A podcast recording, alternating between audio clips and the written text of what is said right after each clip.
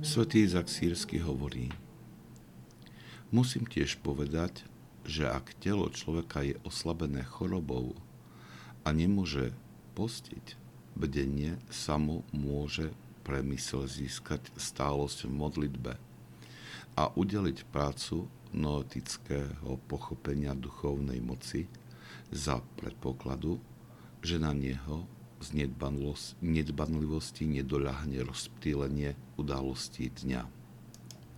Preto ťa úpenlivo prosím, aby si nadobudol pozornú mysel v Bohu a poznanie nového života. Počas celého života nezanedbávaj disciplínu bdenia.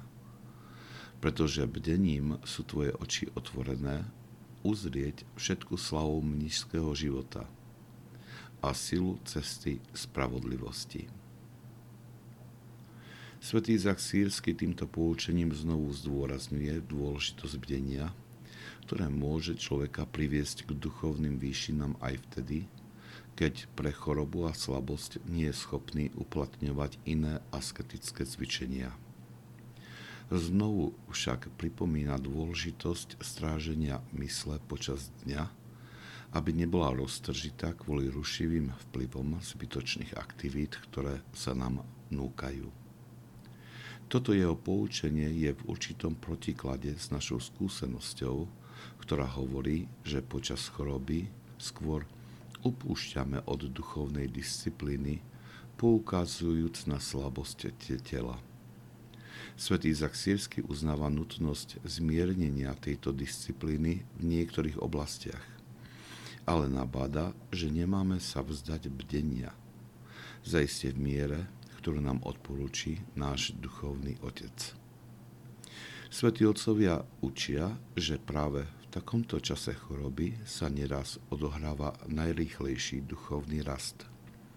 Vnímanie vlastnej nemohúcnosti a slabosti je pokorným stavom, ktorý dáva modlitbe veľkú intenzitu a silu.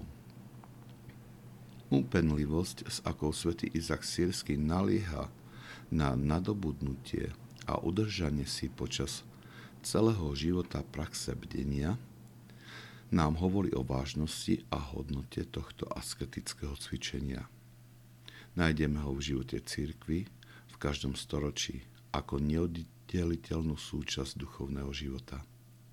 Toto by jazda mohlo prebudiť našu zvedavosť, aby sme v našej dobe, ktorá pozabudla na túto prax, sa ju pokúsili krok za krokom obnoviť, aby sme aj my mohli ochutnať z jej duchovných plodov.